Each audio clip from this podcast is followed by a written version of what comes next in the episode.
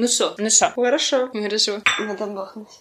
Надо бахнуть. Ми сьогодні прям красиво засідаємо. Тут для нас сильно мілка посуда. Сьогодні ти граєш джаз, а завтра родину продаш. Тоді зараз про нацистів. Ну що, ну що?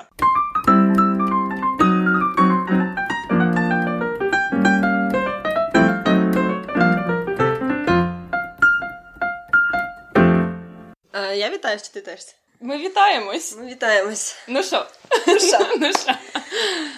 Алоха, браття і сестри! З вами Оленка і Алінка, і нарешті ми робимо пізнавальний контент. Юху. Ем, да, це канал All That Jitterbug, All That Swing. Е, Десь воно так, десь воно так.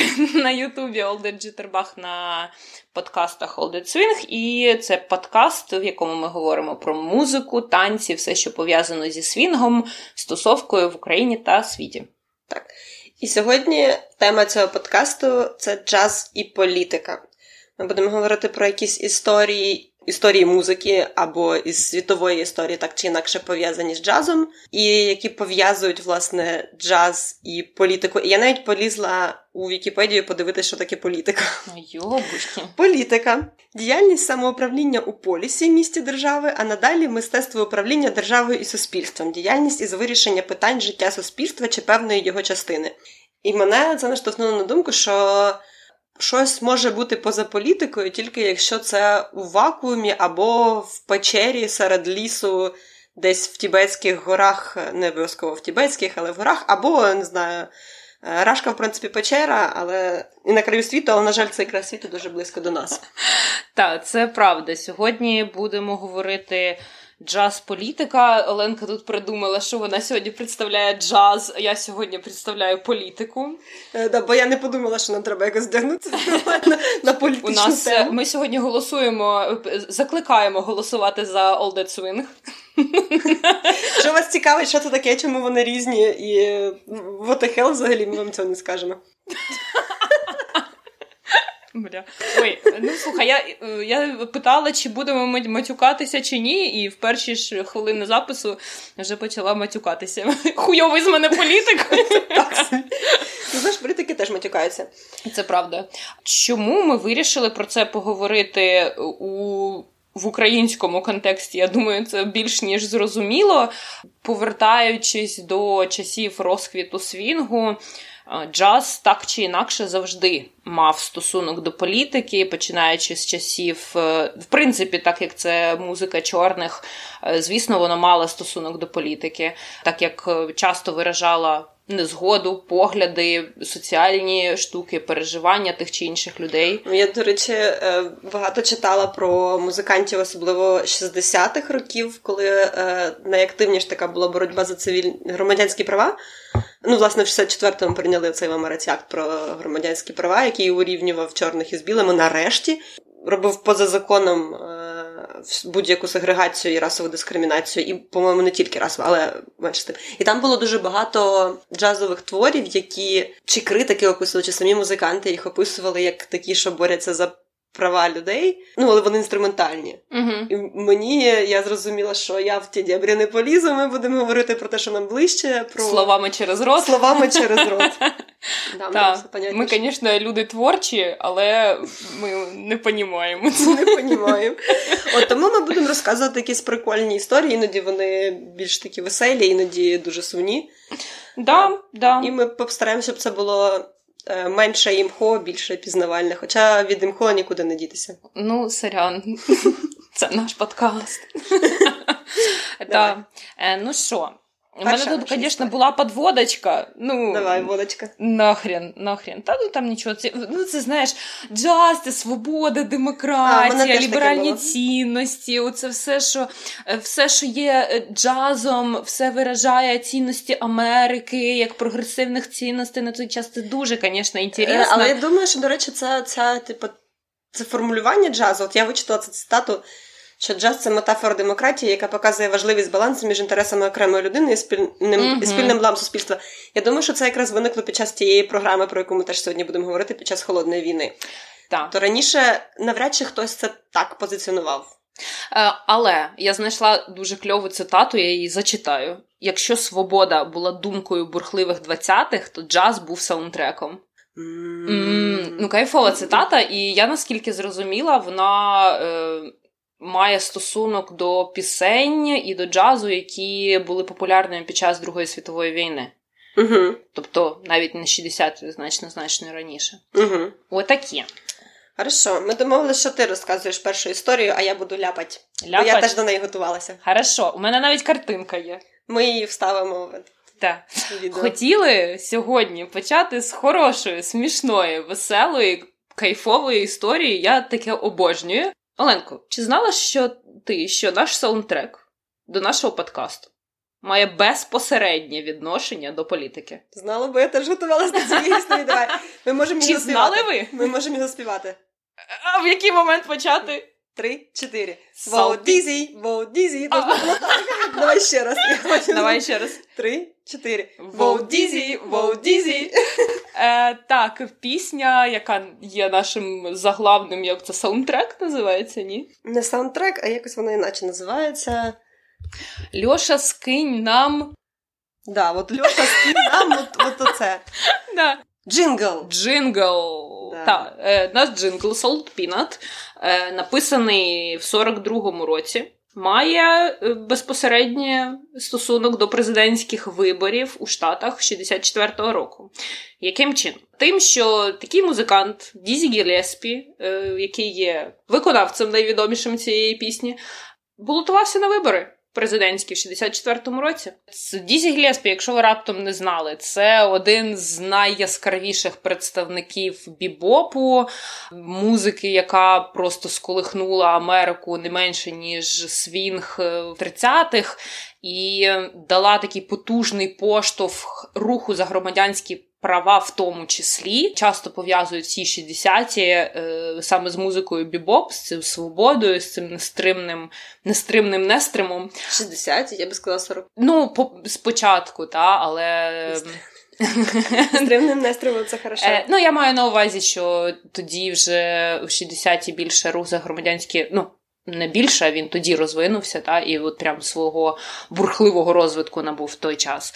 Дізі, е, ну можна сказати, що він один з батьків бібопу. Угу. В якому сенсі це найвідоміший для мене трубач, щокач. Щекач. Окей. Да. А, він і писав композиції, і співав, і мав свій оркестр. Коротше, людина просто вибух. З чого почалася, як я зрозуміла його сходження на близькополітичну арену, з того, що він знявся в 60, на початку 60-х, 61-му чи 2-му році, е, знявся в фільмі, Угу. Я цього не знала. е, який називався Діра. Це короткометражний фільм, там 15 хвилин, е, де Дізі Гілеспі з Джорджем Меттьюзом, неважливо, красивий мужчина. Вони е, грають двох е, будівельників, які сидять в якійсь дірі і говорять про можливості атомного вибуху. О, Цей фільм став переможцем Оскара на хвилиночку. І з цією подією пов'язують особистість Гілеспі і його е, ну, виходом на ось цю е, публічну політичну арену, і те, того, що він публічно заявляв про свої переконання і так далі. Компанія, коротше, як так видало, що Гілеспі почав балотуватися в президенти.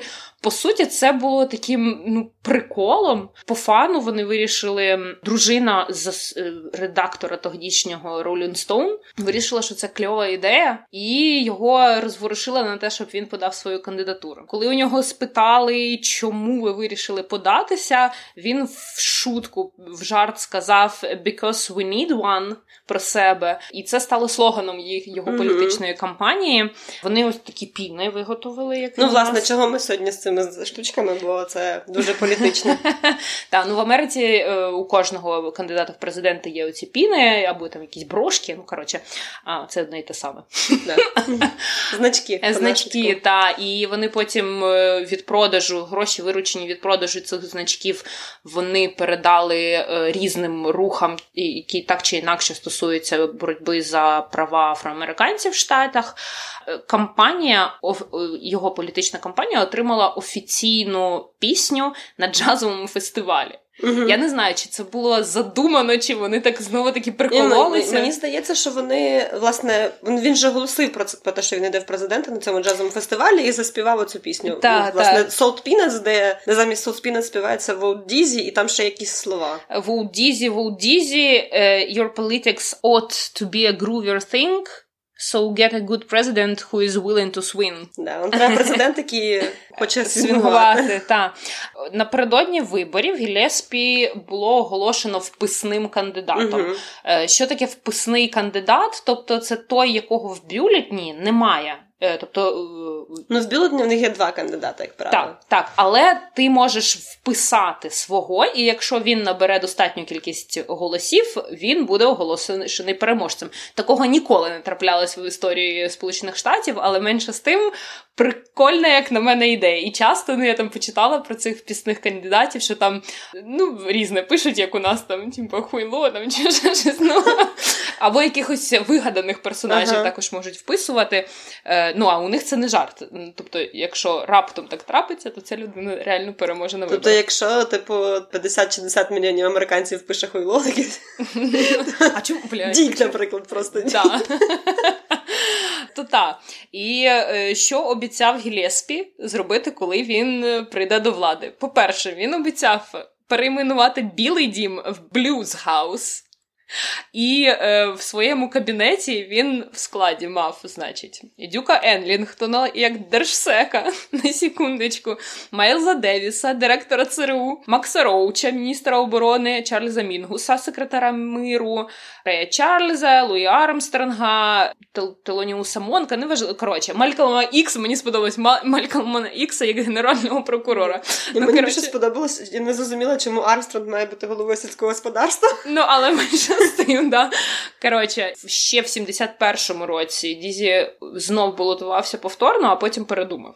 Він, звісно ж, не переміг на цих виборах, але це от така кльова кайфова історія того, що Блін, інколи можна навіть по приколу такі речі робити, щоб заявляти, що ти існуєш, що ти видимий, що твоя джазова позиція метерс. Ну і щоб використовувати свою публічність для того, щоб говорити 100%. про те, що для тебе важливо. Мені ще здається, що супер важливим є те, що це був перший афроамериканець, який балотувався на посаду президента угу, штатів. Угу.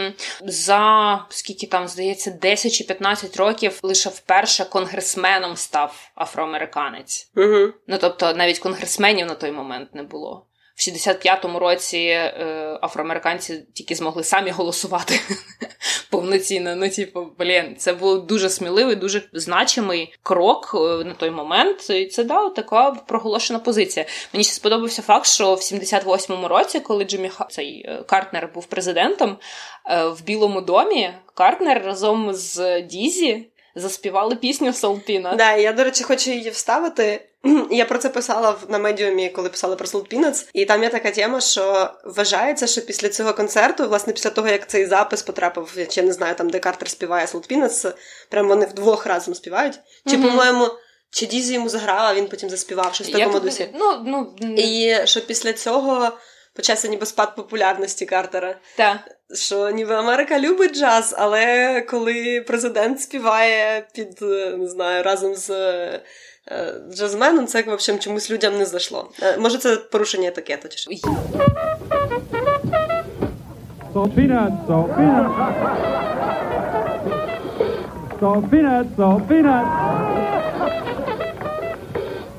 peanuts, salt peanuts. Salt peanuts, salt peanuts.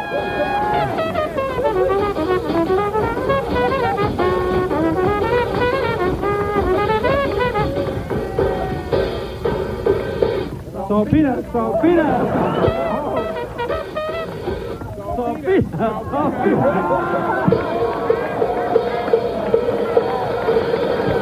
Я наскільки вичитала, що це був перший випадок, коли діючий президент співав. Порушення протоколу і зразу атата. Ну, може, може. Просто народ був не готовий досі в 78-му році. Якось так. Ну і в принципі, те, про що ми почали говорити, що за часів бібопу, 50-х, 60-х особливо роках, музика і політика прям дуже тісно почали переплітатися, і музиканти стали ось тими публічними особистостями, зірками, та, сілебами, інстаграм-сілебами, які е, ну, несли свою сілібрястість в маси, свою паблісіті. Ага.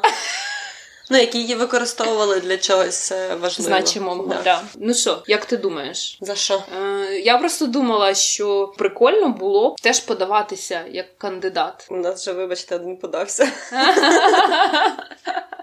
Ну, тобто, використав свою популярність. Про українську політику мені дуже хочеться, але мені здається, що Шварценеггер був до нього. Так. І потім Зеленський, який використав свою популярність як е, артиста на те, щоб стати mm політиком, окей, став політиком.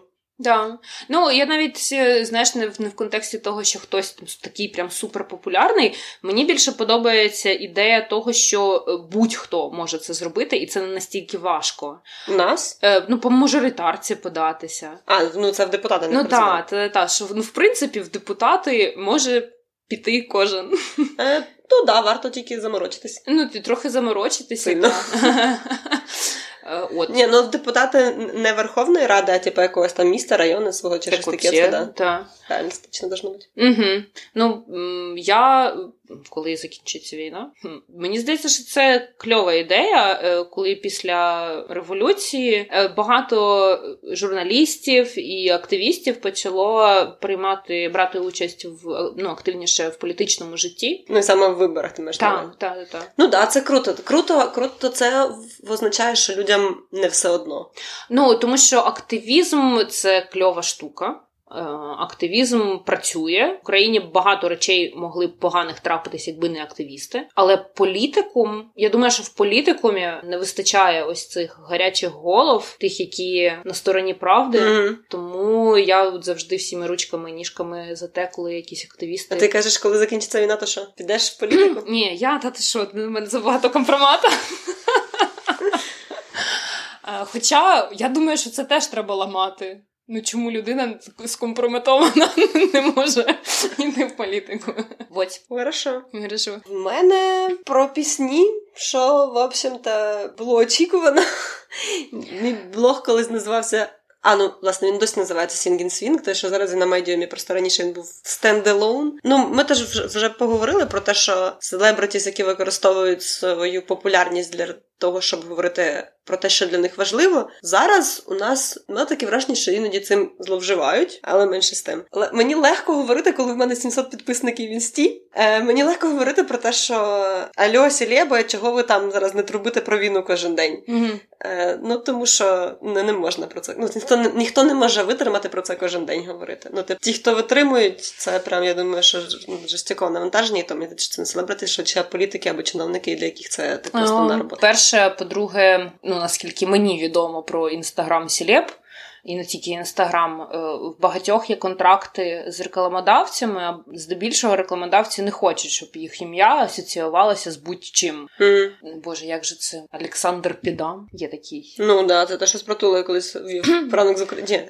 Підйом на новому каналі. А, наскільки MZ я пам'ятаю цю історію, що чи з прайдом пов'язано, але він на той момент був е, чи обличчям не з кафе. Коротше, мав стосунок до Нескафе, і він за умовами контракту не мав права, інакше вони розривають контракт, публічно виказувати свої політичні або громадянські позиції.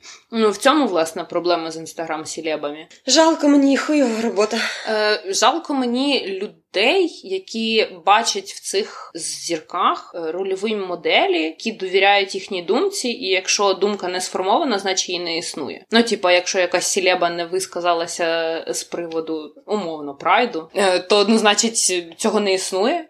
Це залишається знову в тіні. Про це не треба говорити, якщо всі замовчують це. Mm. Селебам пофіг. Значить, це не не суттєва взагалі штука. Ну окей, про пісню. Давай про пісню. У е, мене перша була друга, але знаєш, ти потім про неї розкажеш, тому я розкажу про те, що була історично перша, і вона вважається першою е, антирас... піснею антирасистського протесту, яка також мала комерційний успіх. І це була пісня Енді Резафа і Фетса Волера Black and Blue, яку ну, найвідоміший запис її це Луї Армстронг, але аж 65-го року. Mm-hmm. Але прикол в тому, що вона попробую не завтичить залишити е, лінк на медіум. Історія в тому, що ця пара авторів Разаф і Фетсволер, вони багато писали похабних блюзів. І оця пісня вона писалася під мюзикл, який називався Hot Chocolates. No. Е, Ясно, що цей мюзикл був з афроамериканськими акторами ще в 29-му році, і вона ніби про любов, де е, баришня в будуарі співає про те, яка вона самотня через те, що вона чорна, власне. Mm-hmm. Типа ніхто мене не любить.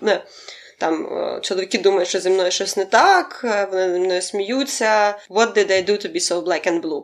Uh-huh. Разаф, Анді Разаф, автор слів, він ніби як написав те, що хотіли від нього продюсери для цього. Але якщо прибрати бар... ну, візуальне це зображення баришні в будуарі і поставити з неї місце е, Луї Армстронга. Ну і навіть коли це баришня співав, все одно вона зрозуміла, що типу щось тут не так. Mm-hmm. Ну точніше, не так. Баришня не співала, що це через те, що вона чорна. Вона співала, що я просто чорна і сумна. Так. Але все одно воно читалося, якщо це через те, що я чорна, через це я сумна. Взагалі, це цю пісню зустріли навіть в е, мюзиклі аплодисментами. Ну, це була така штука, що для білої публіки це було трохи шокуючим, бо їх просто тицнули носом в те, що вони намагалися не бачити. Тим більше в 39-му році для всіх це було типу, якось угу. дуже дивно. І ще там в пісні є слова, але якщо чесно не пам'ятаю, чи це бо Армстронг там щось змінив, чи це було так в оригінальній пісні. Там щось було про те, що I am white inside, but... ну, але ніхто цього не бачить, і от what did I do to be so black and blue. І це прикольно що таку жартівливу пісню вона ніби не те, що була задумалася як жартівлива, вона писалась на прохання як жартівлива, але в результаті вона типу змушує задуматись про проблеми дискримінації, якби проблеми американського суспільства. І Ми потім, ну в принципі, оце якраз період. Ми бачимо, що в американському суспільстві е, все умовно добре. Тут є якісь кавички, крім оцієї проблеми, угу. яку тип, особливо там 50-х, 60-х, ну і, далі пізніше. Тобто в 30-х вона ймовірно для них ще не була дуже проблемою, бо вони такі, ні, ну так же ж було завжди, типу, все нормально. А пізніше, коли більше ні в кого цього не було, а в них оце ця фігня була. Ну не знаю, насправді просто в Європі це не так гостро, мені здається, mm-hmm. стояло, бо там просто їх було менше. Тоді це стало такою проблемою, за яку соромно. Так, так, так. Ну, Це як нам соромно за корупцію зараз, я думаю, що ну всім соромно за корупцію, але їм ще було соромно за расизм. Так, е, ми ще повернемось до цього моменту, тому що ну, це один з прикладів того для іміджу Америки під час холодної війни, та, тобто через 30 років після цього, проблему расову можна було змінити задовго до. Угу. І світ би бачив Америку більш привабливою. Білою і пухнастою. Білою і пухнастою, тому що тоді, в 60-х роках, Цим кололи очі угу. максимально і ну, звинувачували Америку в тому, що ви ніфіга не ліберали, ви ніфіга не за свободу. Угу. Якби тоді ця проблема не замовчувалася, тоді да, на витоках були вирішені всі ці питання. Власне, як на мене, расизм і стримав Америку від потужного, ще більш потужного розвитку. Так, а я хочу розказати про історію пісні, е, напевно, найвідомішого політичного жесту пісні. Не політичного, а расово обумовленого. Це пісня Strange Fruit Білі Холіday. Як виявилось, вона написана білим. Білим? Він був білим євреєм. Е, Ну я теж приготувала, я не, не бачила, що він білий. Я бачила, що... вчитель. Да, це я бачила. Я бачила, що він з нею ходив на протести антирасистські. І з дружиною вони співали. Він був білим євреєм. Прикол. Це був вірш першопочатково, і він, е, наскільки я знайшла, називався Bitter Fruit. Угу. Ну, типу, гіркий фрукт. Через він писав під псевдонімом. Е, цей вірш. Потім за декілька років він поклав музику е, на музику ці вірші, і вірш був власне про судлінча, угу. про те, що на деревах висять якісь дивні плоди. Да, ну Мені здається, що це була здається відома фотографія. Так, е, це було зумовлене, ну як легенда говорить, що під впливом факту повішення афроамериканців вже після того, як ну, вроді як не було розповсюджено. Ну, не було вже рабства. Не було рабства, і вроді як ця проблема відійшла подалі, ніхто не лінчував вже нікого. І через це це так шокувало публіку, що ну ми ж вроді це вже пройшли, давайте йти далі. Ні, ну тому що кримінальний кодекс то все одно, бо це було протизаконно, просто що це тако так, крізь пальці. Так, так. Е, і тому це так вразило суспільство в той момент, ну прогресивну частину. Навіть не назвала ім'я автора божечки, Абель Мерополь під псевдонімом Льюіс Аллен працював на той uh-huh. момент, написав цей вірш, потім поклав його на музику. Ну і тому, власне, чому чому це так всіх шокувало? Тому що суди Лінча лишилися позаду, вже є закон, а тут отаке. Е, і це наголошує на тому, що проблема досі існує, це може трапитись в будь-який момент з будь-яким чорношкірим, і тому це жахливо. Ще більш жахливо, ніж сам факт вбивства. Угу. Незабаром після публікації цього вірша цю пісню, е, коли вже вона була покладена музикою, е, її заспівали в Madison Square Garden джазова співачка. Лаура Дункан її почав почув менеджер клубу Society, так, кафе Society. Перший, е, я так зрозуміла, що чорно-білий клуб в Нью-Йорку. Mm, okay. е, ну, Чи найвідоміший у всякому випадку, інтегрований нічний клуб Нью-Йорка. І цей менеджер почув цю пісню, подумав, що це класна ідея, щоб Білі Холідей її заспівала. Я так розумію, що вони були знайомі. І вони вирішили, що да, це єдине місце, де вона її може заспівати. Саме виконання цієї пісні було от прям визначним, скажімо mm-hmm. так. Кожного разу ця пісня виконувалась в сеті Біллі останньою. В цей момент приглушували світло, і е, світло направлялось тільки на обличчя Біллі. Бар в той момент не обслуговувався. Е, офіціанти не ходили. Все все спрямовано було тільки на неї і тільки на мінімалістичне виконання, що вона е, просто промовляла цю. Ну, звісно, вона співала, та, але е, нічого зайвого не було. Це mm було просто просто сама суть того, що е, чим ця пісня є. Мені сподобався цей момент, що бар не обслуговувався. Так, і в власне в 99-му році е, журнал е, журнал Time визнав цю пісню піснею століття. Правда, прикольно.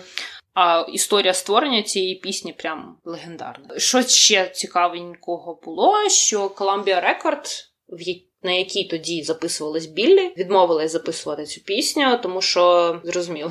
Ну мені здається, що її ще часто і просили не не виконувати її в інших в клубах. Да. Так, так. Типа ви розстраюєте нашу ви публіку. розстраюєте публіку. Так само, як і Коламбія вирішила, що це погана ідея, але вони дозволили їй записатися е, цей сингл, записати на іншій в іншій uh компанії. Вона його записала, і як на мене, Коламбія дуже проїбалася, тому що мало хто так далеко думає. тому що е, сингл продався просто мільйонними тиражами, став піснею блін століття. Компанія Commodore, яка пере... ну, записувала цю пісню, вона її перезаписувала ще в 39-му році записала, і потім ще в 44-му переписала. Е, це став, звісно ж, найпродаванішим записом біля Холідей. І що а що ще цікаво, що пісня насправді коротка.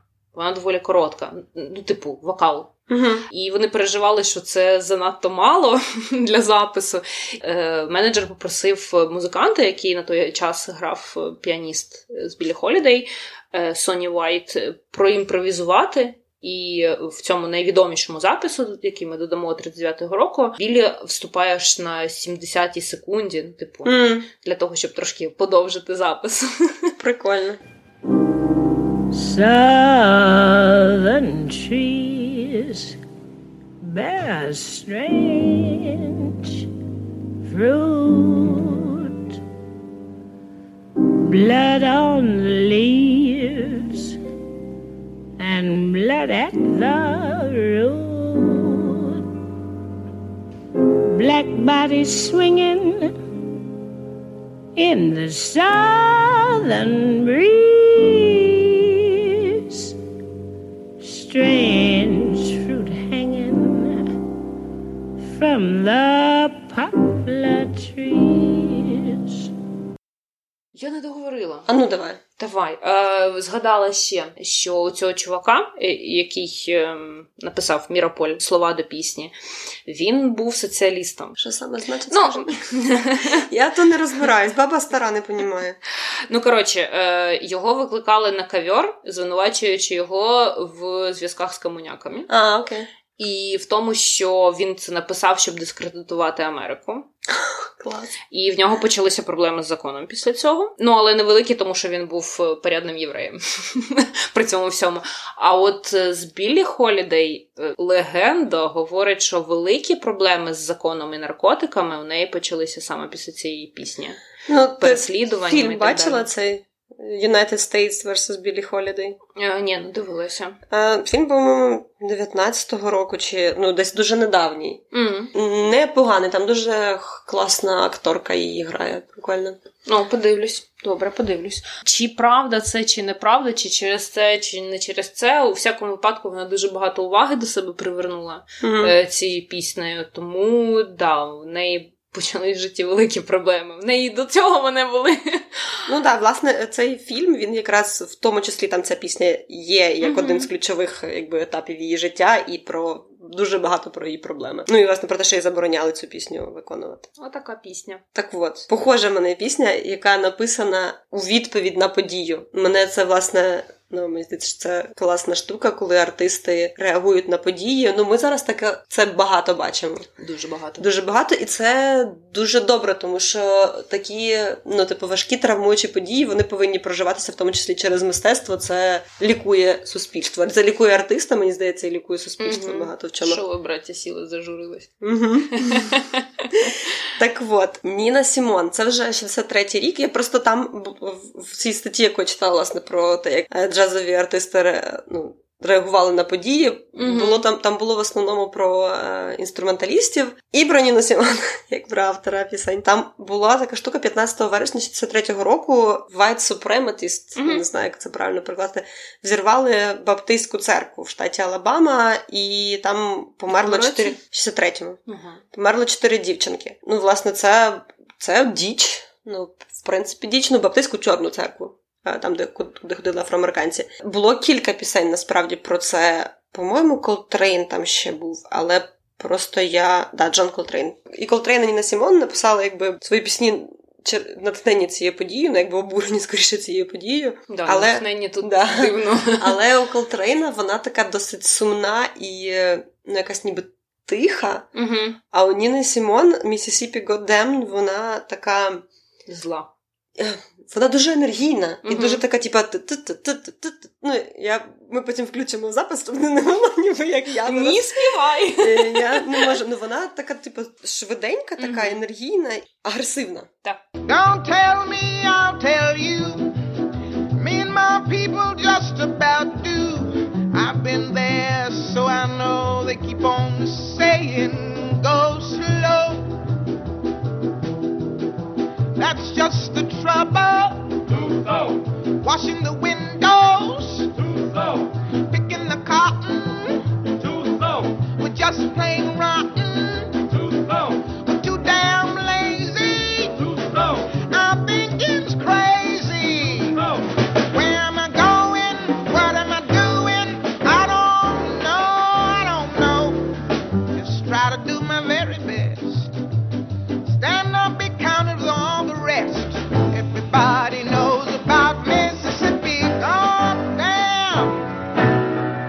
Мені складно насправді розшифрувати цей текст. Е, бо він е, ну він не такий, що прямо і от в Алабамі сталося то, то все це типа трендець. Вона швидше критикує те, що їм обіцяють, що ці зміни в суспільстві відбудуться, але повільно. Ну це, якщо чесно, я не читала от критику сильно до цієї, Мгм. до цієї пісні, до тексту, точніше. Я філолог. І це Давай, те, що те, ну, там, там досить довгий текст. Мгм. Е, е, робіть речі повільно, do things gradually, do it slow, but bring more tragedy, do it slow. Ну, типу, коротше, це була критика того, що їм обіцяють, що зміни відбудуться, але колись вони відбудуться.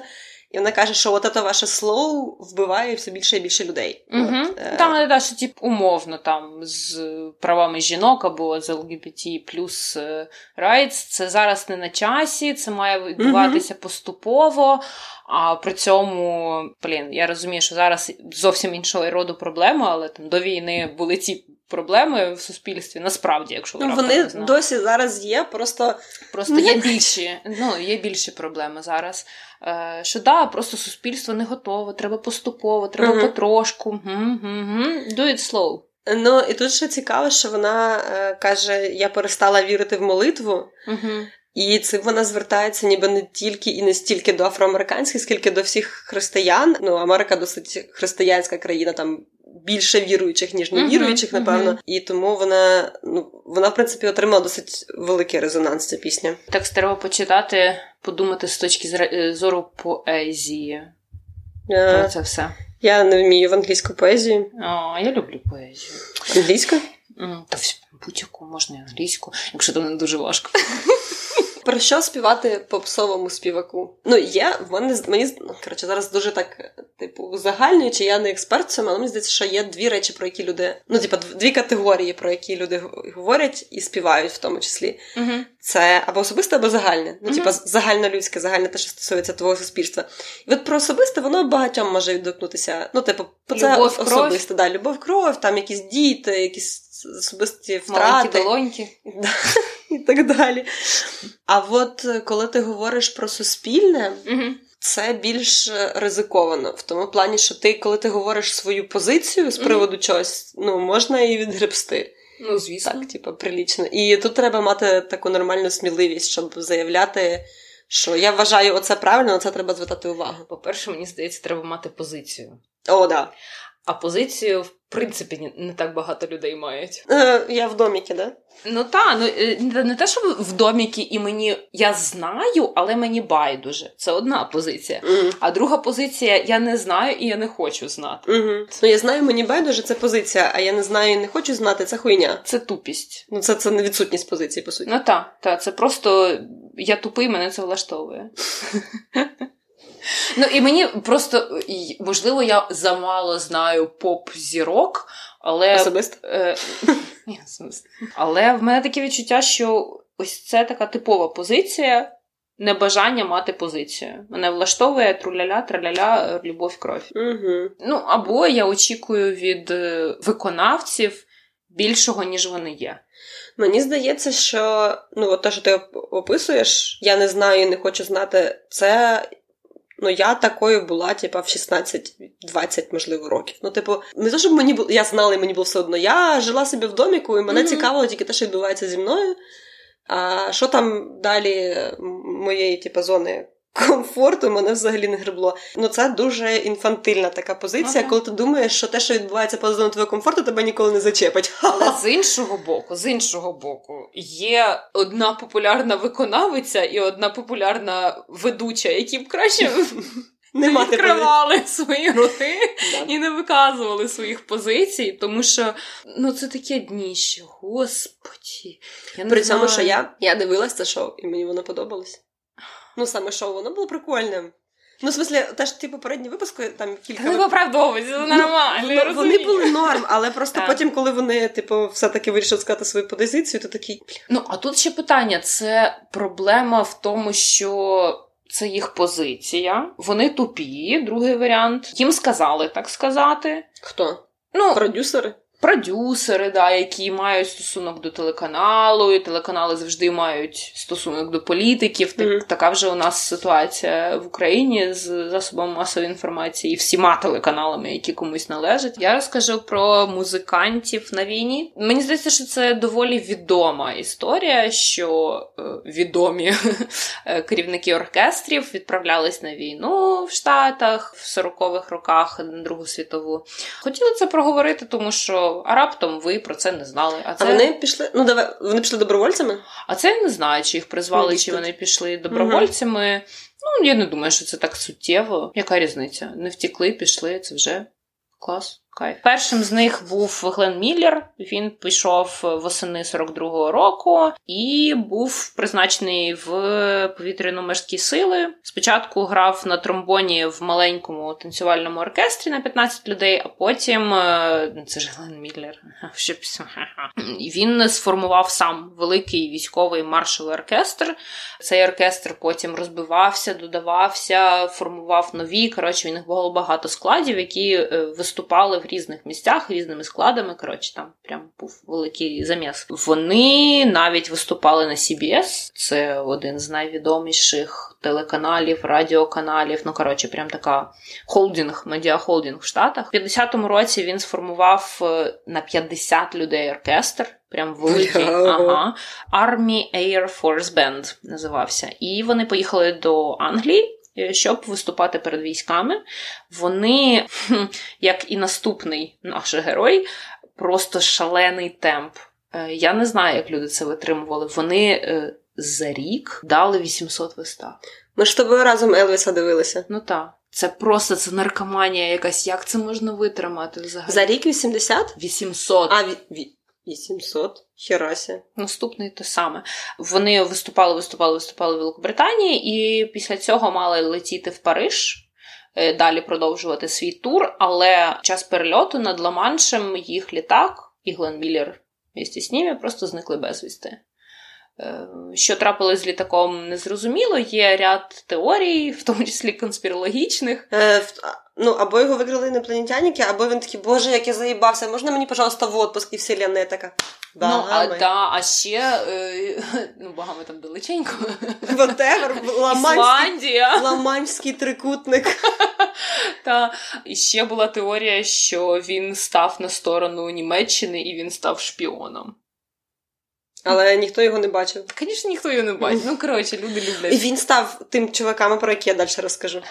Та, а другим е, чуваком, чуваком, ага, музикантом, який служив в лавах американської армії, був Арті Шоу. Він також приєднався під час Другої світової війни, пішов на військову службу і там теж сформував оркестр, але вони служили на Тихоокеанському напрямку, скажімо так, в Тихому океані. Їх гурт називався Sailors and Marines. Вони протягом 18 місяців, півтора роки, вони давали по 4 концерти на день. Чотири мать його концерти на день. Це типу замість їжі. Ну, напевно, під час їжі. Може а. так, може, може, так. Ну, я не знаю, цього- якось, я, якось я би на сніданок мені було б складно сприймати бік-бенд. М, ну, Може, вони там щось таке. Знаєш, цей Да, може. smooth jazz. Jazz. Так це були 40-ві роки, ще тоді смузу не придумали. Ні, ну вони грали сопливий, оцей sweet jazz. Ну так. Там може бути. Ну, власне, і е, він після цього шоу, шоу після шоу, після цих 18 місяців він був настільки фізично виснаженим. Ну, уяви, це, це скільки? Це просто прожити не можна без вихідних, без нічого. Він е, по стану здоров'я йому поставили фізичне виснаження і відправили додому. Списали його, по суті. Мгм. Отаке. Отаке. Отакі от у нас герої. Щоб ви знали, Глен Міллер і Арті Ну, Шоу е, Нарешті, служили. нарешті ми можемо згадати хоча б одного танцівника, Френкі Менінг теж служив. Я правда не пам'ятаю, чи він був в Європі, але мені. Чи, чи він був ну, взагалі типу в активних бойових діях, але мені чомусь здається, що був, тільки от я не можу згадати де, чи в Європі, чи на Тихому океані. Мгм. Тому що він не, не просто відсидів всю війну в Америці, то десь колись він поїхав, вітаю. Е, І ну, напевно, багато танцівників, по-моєму, навіть і ті танцівники, що у Вайті були, вони е, пішли служити. Так. Всі, хто взагалі всім ЗСУ велика дяка і любов. А е, тим, хто має причетність до нашої танцювальної і музичної спільноти і служить зараз. Ще більша любов. Дякую. Раз ми прийшли до Другої світової війни, я хочу розказати про джаз і німців, а точніше, нацистів і джаз. І ну, можливо, вам тобі щось буде знайома ця назва Чарлі and His Orchestra. Угу. А, от історія, в общем, така, що під час е, е, Веймарської республіки, ну між двома світовими війнами, в Німеччині був популярним джаз. Угу. А, але потім, коли прийшов до влади Гітлер, ясно, що він такий, це чуже, не нравиться нам. І його почали там потроху то забороняти, то не забороняти, але був прикол, що були два досить впливових чувака в тусовці Гітлера. Це Геббельс, який, власне, став міністром пропаганди, і його конкурент Альфред Розенберг, який. Він написав якусь там коротше працю, яка вважається однією з типу, з філософських підґрунт е, нацизму. Вони не змогли зійтися в тому, чи треба забороняти джаз в країні. А Розенберг вважав, що да, треба повністю заборонити, тим більше там купа євреїв, і е, ну, треба, в общем, все. Е, Ніяких е, заграничних розваг, і в принципі в кількох містах їх заборонили. Ну особливо на окупованих територіях. Я тут, до речі, про це читала на сайті Holocaust Music, що мене трохи налякало, але дуже кльовий сайт е, про особливо ну там про, про часи війни. Я читала там багато було багато статей, причому про Німеччину в часи війни.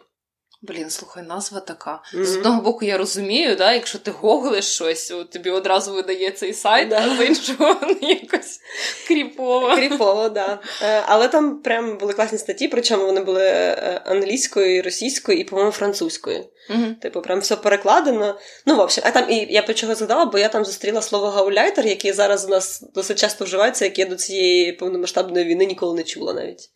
Це призначений окупантами начальник міста або якоїсь типу, штуки, якщо хто не знає. Так от, в деяких містах ці гауляйтери позабороняли, бо так просив Розенберг. Е, Розенберг також скаржився на, на Геббельса, що він е, грає негритянську музику, навіть він типу, грав чи не грав. Але ідея Геббельса була в тому, щоб використовувати цей жанр як пропаганду. І тут він придумав радіокомпанію для англомовної публіки. Було 20-хвилинне шоу під назвою Говорить Німеччина, де такий собі Вільям Джойс під псевдонімом Лорд Хо-Хо перемішував новини, музику і радіозамальовки, якісь типу радіоп'єски. Мгм. І транслювали його в різний час е, дня, і воно було дуже популярне в Великій Британії, тому що там е, вони зачитували листи полонених британців.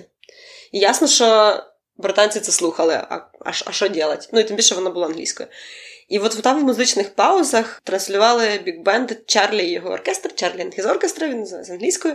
Біг-бенд був створений в 40-му році спеціально для цього шоу. І задумка була така, що ми, вони брали популярні джазові стандарти Мгм. і співали їх з іншим текстом. Тобто мелодія була та сама, і оркестр, ну, типу, я, на мій погляд, ну, якби грали вони непогано. Тобто, коли ти слухаєш шматочок інтро, де грають тему, без е, поки що слів, ти такий, ну да, норм собі грають. І тут вони починають співати, ти такий А, ну, Що англійською співала. англійською співали. В цьому може була вже фішка, що англійська повинна бути зрозуміло. Ти такий, блін, що то тут не то, а там, типа, Черчилль свиня, ла-ла-ла-ла. Ну, в общем, теж я думаю, що ми включимо в- в подкаст. The Jews of USA have asked Eddie Cantor to write a new version of his famous old-timer Makin' Whoopee. In one of his latest programs on the air, he sang the following song.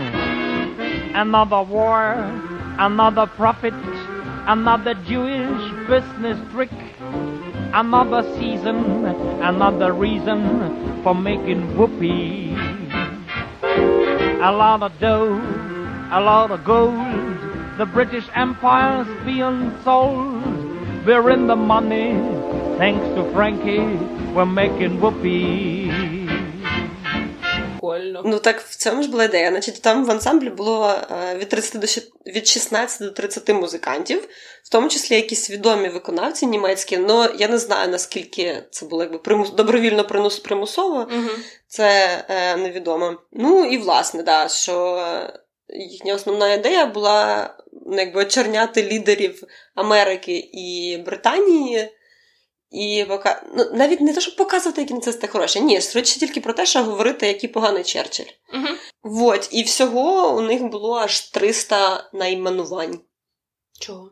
Е, Ну, вони виконали аж 300 пісень. А, пісень. Ага. Да, і вони, типу, грались на радіо, так розумієш, що просто там вони, мабуть, під якісь події їх, типу, підтасовували, Ага. і от, типу, дописували ці тексти. А потім, до речі, після війни ведучого цього шоу, цього Вільяма Джойса, е, засудили до смертної кари. А більшість музикантів продовжували грати. Ну, я не знаю, чи ну, як наскільки музиканти були, ну, наскільки для них це було доб- добровільно чи не добровільно, тому непонятно. Знаєш, є така фраза: не можеш спинити поїзд, кидайся під поїзд. І Це до чого? Е, а? Це до того, що е, німці використовували джаз для пропаганди? Ні, тому що наскільки це щось добровільно або недобровільно, е, ну і в контексті сьогоднішньої війни призивають. Тебе білоруса в армію, стріляй собі в ногу, блядь, і нікуди не йди. Змушують брати участь в якихось пропагандонських діях. Завжди можна знайти масу варіантів, як цього не робити. Ну, я не знаю, мені здається, що мені трохи стрьомно, бо мені здається, що мені зараз це просто говорити. А, Це я, бо я не була в тій ситуації. Це теж правда. Але е, я зараз хочу стояти на позиції невиправдання цих людей. Мгм. Якщо я раптом раптом опинюсь, або е, моє близьке коло оточення, я, звісно, цих людей виправдаю для себе або для інших. Да, але ну, чи тебе порівнювала піти в армію і співати, е, і грати в оркестрі пропагандистському? Да? Інструментом навіть просто без нічого. Да. Ну, так е, це. Ну, слухай, це все одно ж Марія Маріна Овсяннікова, ну, умовна якась, та? Е, Працювати на російському ТБ, вони такі самі винні. Ні, ну да. Ти ви навіть не просто- просто в армію йти будь-який росіянин. Не просто винен. працювати в тебе на тебе це говорити слова. А тут я не знаю. На, Ну, на так вони є частина, е, вони є частиною пропагандистської машини, яка працювала на те, щоб доносити інші слова. Ну, вони знали, що вони робили. Е, Або якщо ти не знаєш, ти просто тупий. Ну, якщо ти тупий, да. то ну, ну Ну. що ж. Ой, я ще хотіла згадати про Свінг Югенд. Я тільки що прочитала, Да. така що? Ну, е, був цей фільм, якого там, 93-го, о, 93-го такий старий. 93-го року це фільм Swing Kids. Да. Ну, їх не називали Swing Kids ніхто. Swing Kids це американська назва. Вони, Мгм. їх назив... вони самі себе називали Swingjugend. Ну, типу, що вони молодь, але ні, німецька молодь. От, і, і вони е, правда існували. Ну, типу, чуваки, які, ну, логічно, щоб вони там так сильно вигадували. Е, Чуваки, які слухали свінги, в тому числі під час війни, ну воно почалося до війни, і їх правда Німці. переслідували. Німці, німці, так. Мгм. Ну для них це було політичним жестом, тобто вони Ну, вони нормальний американський свінг слухали. так, Ага. да, для них, типу, свінг був скоріше ніби наслідком їхньої поведінки. Тобто вони е, там якось повністю там не хотіли підкорюватися, не хотіли йти у ці підкорятися режиму, йти в оці гітлер-югенди, там ще якась теж така організація для дівчат була. Е, Ну, в общем, такі були дуже анархічні, як для того тоталітарної держави. Bund Deutscher Mädel, союз німецьких дівчат. Вот, і не йшли в армію, тобто косили від армії під час війни. В деяких містах на них там якось закривали очі, та було типу адміністративні правопорушення, а, під час війни все-таки ну, тут пишуть про 110 е, е, swing boys і swing girls із е, Гамбурга тільки були відправлені в е, табори німецькі концентраційні. А ще е, дикий абсолютно для мене факт е, чомусь виявився, наскільки це була сторінка Holocaust Music, там також йшлося про джаз у концентраційних таборах, Мгм. що там грали джаз. Тобто там були оркестри із ув'язнених. І вони, ну, типу, іноді їм Оркестри дозволяли. самостворені чи. Да, е, А. частково навіть самостворені, але ну, типа, вони самостворені з дозволу. Ага. Ну, типу, когось із головних, ну, тих, хто там, типу, управляючий був, і ну, їх теж запрошували, не знаю, запрошували, можливо, в лапках, е, грати для типу начальства на якихось Мгм, вечірках, мгм. і вони там згадують, що це було там абсолютно дико, але вони грали. Я ж такого. Угу. Що переходимо до, мабуть, самої Ем. не то, щоб самої об'ємної теми, але самої, мені здається, дуже Визначної. пр- прямо політичної, де Там джаз прям був політичною зброєю. зброєю. Да. Так, і ми поговоримо про конкретно джаз і політику 60-х років. Про холодну війну я почну з передісторії. Коли на початку 50-х стало зрозуміло, що радянський союз має і атомну, і водневу бомбу. Е, Штати зрозуміли, що треба щось коротше з цим робити, бо світу буде кірдик. Ну і так е, якось е, ще й разом з розміщенням ядерних боєголовок на Кубі почалася холодна війна. Угу. Свою гостру стадію, скажімо так, перейшла. Гаряче. В гарячу, да. Але в якийсь момент Штати прийняли таке цікаве, як на мене, рішення пропагандистське. Е, зробити свою альтернативну зброю. І навіть Нью-Йорк Таймс, е, не пам'ятаю, чусь не записала в якому році, в першій шпальті написав, е, написав слоган: Штати, Сполучені Штати мають секретну звукову зброю, і це джаз. І саме з цією метою, в 53-му році, указом президента на хвилиночку Ізенгауера на той момент було створено інформаційне агентство Сполучених Штатів. І ем, чому вони, вони його створили? Тому що багато країн на той час ще не визначились на чиєму вони боці, на боці комуністичних чи капіталістичних, назвімо це так, цінностей е, з радянським союзом чи зі штатами. Ну і це така от пропагандистська машина була створена Сполученими Штатами для того, щоб просувати свої цінності. І в 55-му році. Е- Почали випускати е, голосом, почав виходити голос Америки англійською мовою в багатьох країнах соціалістичного табору. Говорили вони повільно, але англійською, повільно з розстановкою, щоб їх мо- можливо було зрозуміти. І от в 55-му році випустили передачу, програму, подкаст, який називався Година джазу, Jazz Hour. Що взагалі це таке? Ведучим був чувак, такий, який міг би і не стати ніколи ведучим такого шоу, але він був ентузіастом. Просто через те, що він дуже горів джазом, його зробили ведучим. Тобто він не, не продвігався як якась там особлива фігура. Про політику в цій передачі ніколи не говорили прямо. Просто говорили про джаз, запрошували гостей, е, транслювали це знову ж таки на соціалістичний табір весь і на країни Африки і Азії, е, в тому числі, тому що там були ці невизначившися е, люди. Але цінності джазу, там, свобода, лібералізм, таким чином вони їх намагалися просувати. Причому я тут згадала слогани радянські про джаз. Да. Я так поржала. е, Сьогодні ти граєш джаз, а завтра родину Ну, продаш. я, я реально це чула десь. Я, не знаю, мені здається, що це десь звучало, і це там як саксофона до ножа, от це от. Я не знаю, де, Один шаг. де воно звучало, але воно є в мене в голові, як типу, щось, що. От, е, ну, от сьогодні ти граєш джаз, а завтра родину продаш. Е, Це я. Боже, так дивно російською говорити. Да. Це я, ну, я багато разів чула.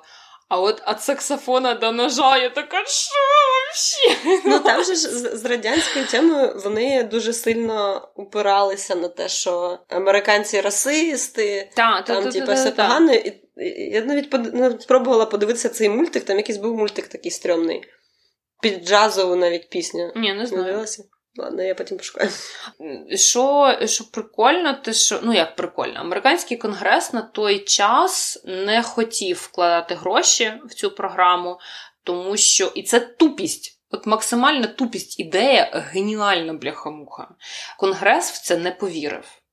Е, Повірив президент, і я так розумію, що з подачки Ізенгауера е, ця передача Угу. стала можливою. А як і Так, блін, скільки грошей треба на передачу? Це зарплата, не знаю, команди з п'яти людей максимум. Питання в тому, до чого ми перейдемо далі. Що з цієї передачі народилась така культурно-політично-історична штука, як амбасадор джазу. Угу. І е, ну, вважаю, що саме з цієї передачі почалося розповсюдження своїх тентаклій джазових по всьому світу і подорожування джазових артистів. А це точно дорого. Ну да. Е, і е, конгрес не повірив першопочатково, і я в кінці до цього повернуся, що я вважаю, що вони проїбали.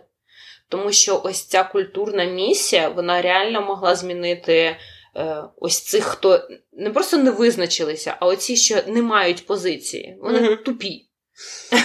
ну, ну, ну, ну, ладно, не тупі, а просто люди без позиції. Їм подобається картинка, їм подобається звук, у них немає е, соці... ніякої, ніякої політичного світобачення. І ось через такі штуки, через музику, через культурні речі можна впливати, можна змінювати. На жаль, конгрес тот, в той момент не повірив. І е, Ну, конгрес, я так розумію, не повірив ще й тому, що це все одно була музика чорних.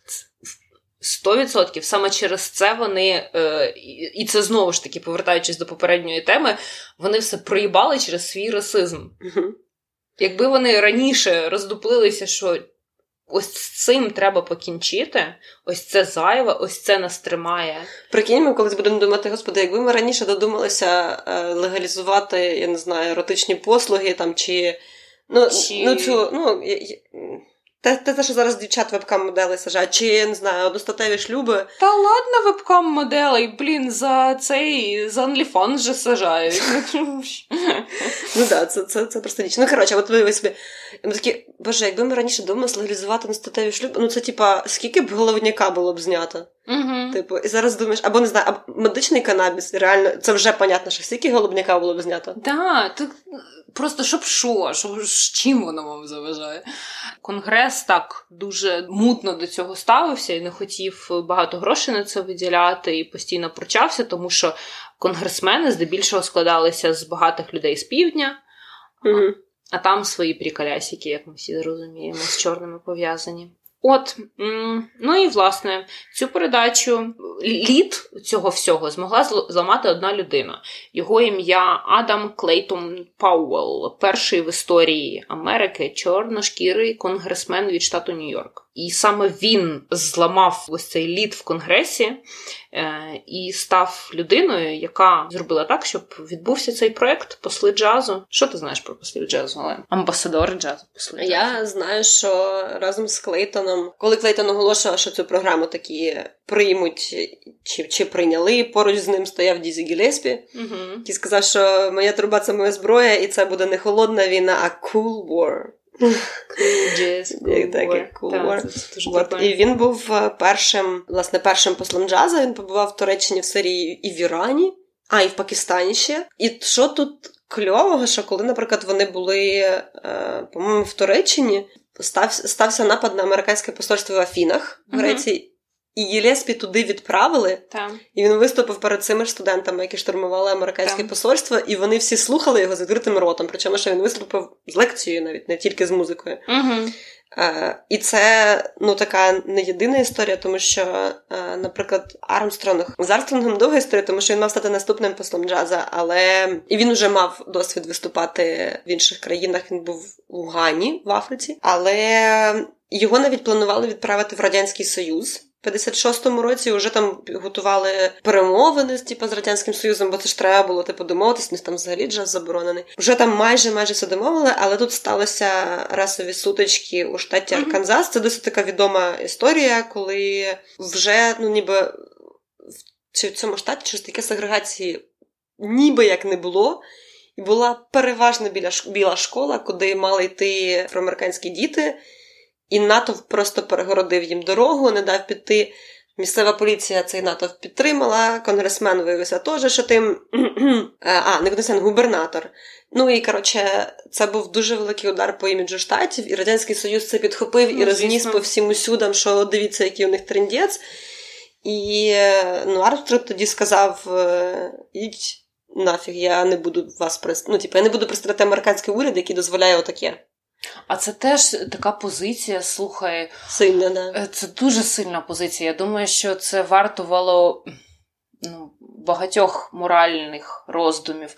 З одного боку, є велике і значне для тебе, да, це расова боротьба.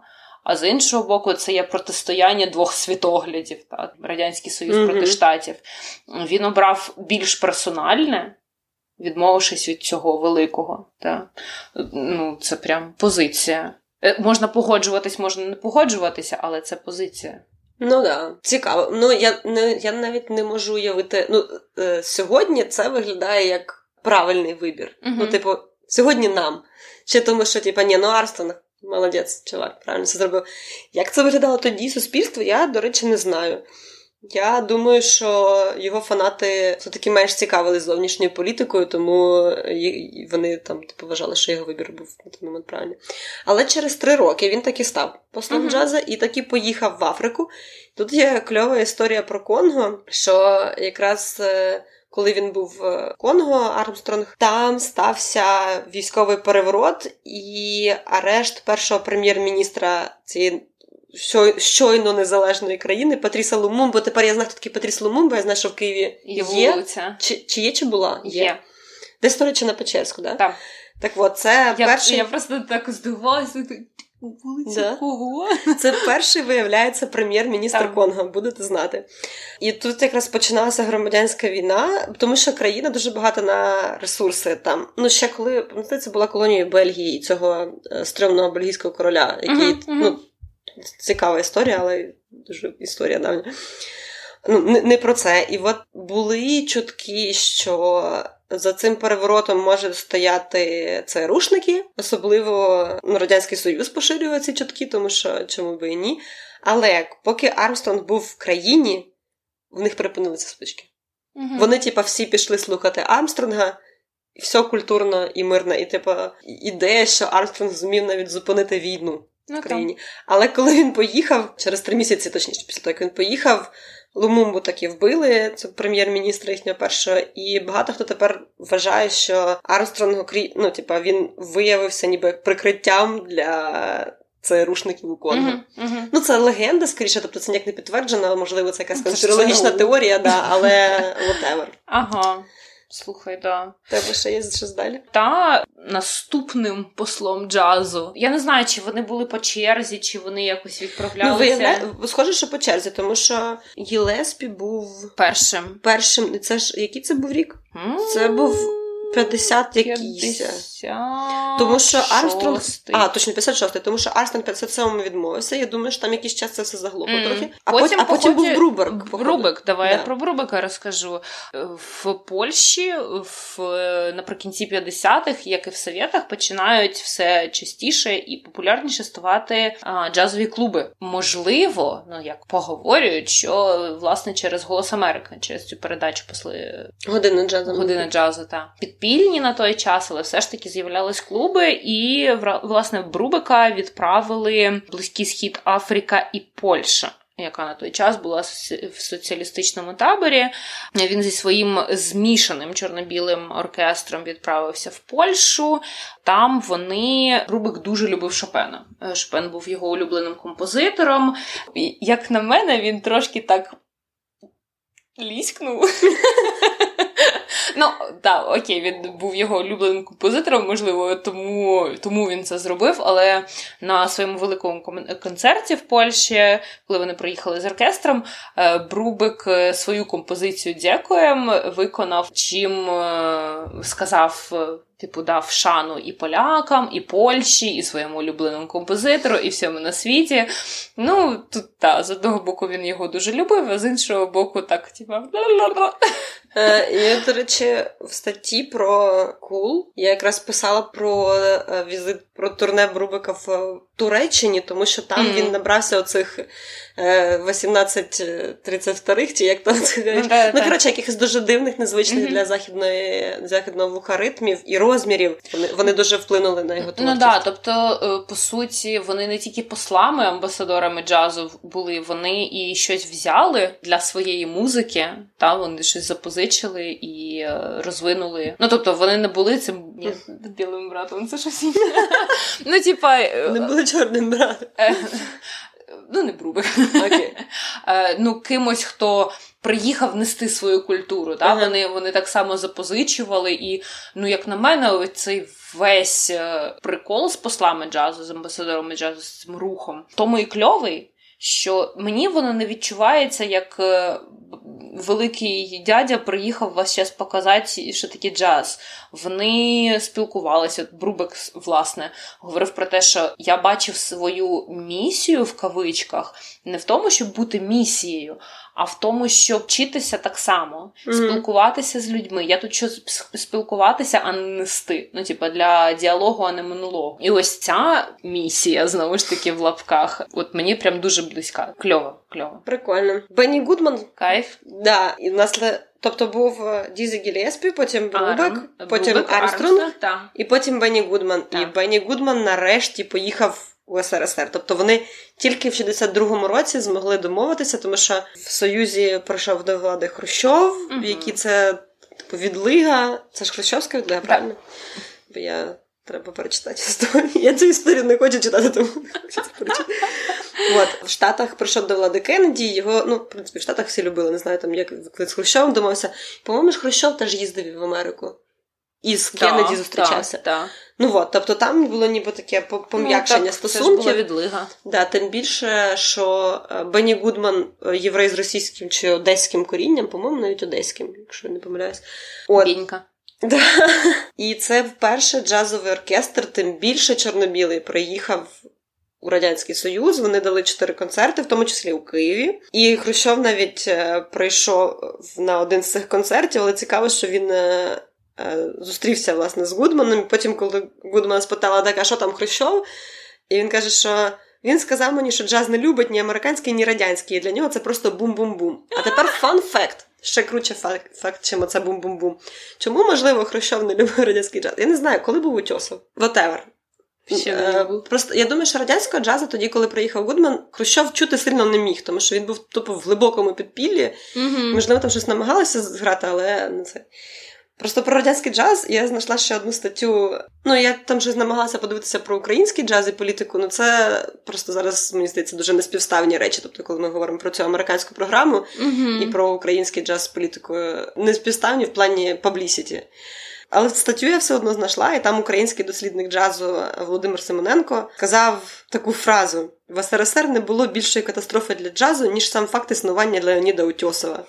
Цей виконавець підмінив справжню джазову музику, яка є імпровізаційною та базується на блюзових тенденціях, одеською вуличною піснею. Одеса Бенд. Під маркою джазу тоді популяризували зовсім не джазову музику. Тобто, Так. оце все, що звучить як радянське е, і ніби якби джаз. Ніфіга це не джаз, це діч. Діч повніша. От, а ще е, теж fun fact, що е, Гудман навіть взяв участь у якомусь таємному джем-сешені. І ще один fun fact це те, що я вичитала фразу про джаз на кістках, і А, мені ти- це стало типу супер дивно. Я думала, що це загальновідомий факт. Ні, я не знала, що це А, джаз на платівках рентгенівських. Ну, типу на рентгенівських плівках. Угу. Я не знала. Це а, ну ладно, мені просто з самого дитинства ну, батько розказував про це, що у нього були такі. Прикол. Угу. Та мене батько взагалі цікавий. У нього і платівки були на кістках, і е, ці самвидавівські йогівські трактати. Коротше. Я просто ну знаєте, коли читаєш, типа джаз на костях, ти такий, о господи, що це Да, таке да, страшне, да. там вбивали людей, чи що, а це низькі платівки. Ну так, так, тому що на них можна було записувати музику. Ну, прикол. Прикол, я не знала. Останнім амбасадором джазу з цієї програми, великої масштабної програми культурної, е, культурного захоплення світу був нарешті Дюк Елінгтон. Ну, це такий реально патріарх джазу, якого нарешті уламали. Е, да, бо він же ж тоді після, після запуску Спутника і, і Little Rock якраз теж тоді було. Після Літер року, да, після тої, е, е, історії зі школярами, і е, він не хотів брати в цьому участь так само, як і Армстронг, тому що ну як прославляти Америку, яка досі має ці питання. Вирішить ці проблемки, проблемки, проблеміща. Тоді ми з вами поговоримо. В 63-му році було чергове протистояння е, афроамериканців з поліцією, яке було жорстоко розігнане, і він в чергове е, відмовився від по- по- послизького послизької місії, е, поки Кеннеді в червні 63-го року не оголосив там низку рішучих заходів по усуненні дискримінації, сегрегації. Він представив їх конгресу і коротше прийняли там законопроект. Почалися рухи в цьому в цьому Мгм. напрямку. Після лише після цього Елінгтон сказав, що. Окейошки, ближче до кінця 63-го року його відправили на близький сві... е, схід і Індію е, з місією посли джазу. Місією, блін, 30 тисяча кавичок. Мені не подобається це слово, але менше з тим. Він е, Елінгтон був в Лівані. е, 23 листопада 63-го року, якщо ви знаєте, що трапилось, е, власне, вбили Кеннеді цього дня. І, е, як на мене, в той момент Штати дуже сильно прогреблися, тому що тоді можна було відправити Дізь Гілеспі Ага. е, на протестах в е, турецьких протестах, Да. гр- грецьких протестах в Турції. В той момент дуже не вистачало ось цього голосу. Патріарх джазу, найвеличніша постать джазу, відправити його далі, розказувати про американську культуру, про те, за що боровся Кеннеді, і продовжити цей голос. Вони відкликали повністю всю місію е, звернули програму, звернули Ну да, дюка зі всіх е, зі всім оркестром, зі всіма цими повністю припинили все фінансування, відправили додому. І ну ось тут власне проблема в тому, що першопочатково президентом було підтримано і окремими конгресменами цю програму, і воно роками так було. Протягом десятиліть це не підтримувалось загальним конгресом, який все ще складався з білих південних чоловіків. Ідею того, що це потрібно. А це реально було. Ну от зараз я розумію, що з позиції часу легко думати, що да, е, це класна програма, вона дійсно могла б змінити світ на краще. Але Е, тоді вони її не звернули. знаю. Ну, типу, ну, ну скільки людей прийшло би послухати. Ну, можливо, то прийшли би послухати Елінгтона там. Якісь е, вагомі люди, тому які би приймали потім рішення. Але зараз, от, ти уявиш, типу, ну, зараз би це не спрацювало для нас. Типу, приїжджає американський джазмен зараз, і всі такі. Ну, ми зараз в інший світ е, час живемо. Тоді залізний цей занавіс і не така велика можливість подорожувати, пізнавати Да. інші культури. Е, Всі були більш відділені одне від одного. Зараз це два кліка, один, Ну да. щоб дізнатися щось про культуру інших людей. Я все одно вбачаю в джазі, в так ми трошки Угу. та. Цю просвітницьку в хорошому сенсі, е, скоріше не просвітницьку, а цю можливість обміну, цю можливість цієї свободи, подивитись, як у вас, як у нас.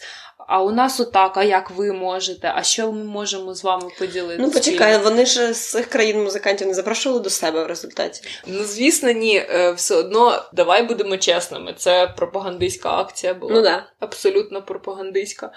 Але мені чомусь от віриться, вбачається, що самі музиканти, якщо це була держпрограма і вона була пропагандистською, це кльова ідея, це хірянна ідея. І е, ну, ця, це як лагідна українізація, по суті. Угу. А, Всі кльовенькі чуваки. Да. Слухають джаз. всі кльовенькі чуваки слухають джаз, всі кльовенькі чуваки мають говорити і чувіхи мають говорити українською. Ну, ну отак, от все, не треба нічому нікого штучно нав'язувати. І так всі до цього прийдуть. І так люди слухають. Блін, кльова музика, кльовий ритм, вільно, все спокійно, ані утьосав. ну, значить, у них щось, щось є хороше, окрім цього. І вони приїжджають до нас, вони не бояться, вони показують себе. О, тут ще й чорні, о, о боже мій. Ну, по-моєму ж, до речі, всі ці колективи, ідея була в тому, щоб вони були змішані. Так, вони були змішаними. От, і е, звісно, це пропагандистська ідея. 100%. Чи можна сказати, що вона спрацювала? От зараз виглядає так, що це спрацювало. Типу, світ все більше. Ну да, напевно, да, що світ більше був на боці Америки, ніж е, Союзу. Ну і зараз теж. Ну зараз е, дехто постарався сильно ще. Тепер весь світ просто на боці України, а, а того не існує. Ну так, так. Е, То, звісно, весь світ знає про джаз, а хто знає про Утьосова? Слава Богу. Це знаєш, як Євробачення і перемога Калуша. Да, до речі. Ну, типу, це просто має бути. Ну що, закругляємося. я Давай. думаю. Ми хотіли вам сказати, що не буває нічого поза політикою, якщо це в людському суспільстві, тому що поза політикою означає поза суспільством. Джаз не те, що був не поза політикою, в політиці. Він сам часто був політикою. Про Лінді Хоп ми сьогодні не згадували, тому що ми, мабуть, згадували багато про випуску про страчі і зашквари. Там теж було все про політику. Тексти, музиканти самі, мали вони політичну позицію чи не мали, вони самим фактом того, що вони посміли вийти на сцену і нести свою культуру, це вже політичний жест. Все, будемо закруглятися. Так, що ми ми задумали. Лайк, е, лайк, комент, підписка, чи що там треба казати. Е, Шер, колокольчик. І от це от все. До зустрічі наступних подкастах. Пока-пока.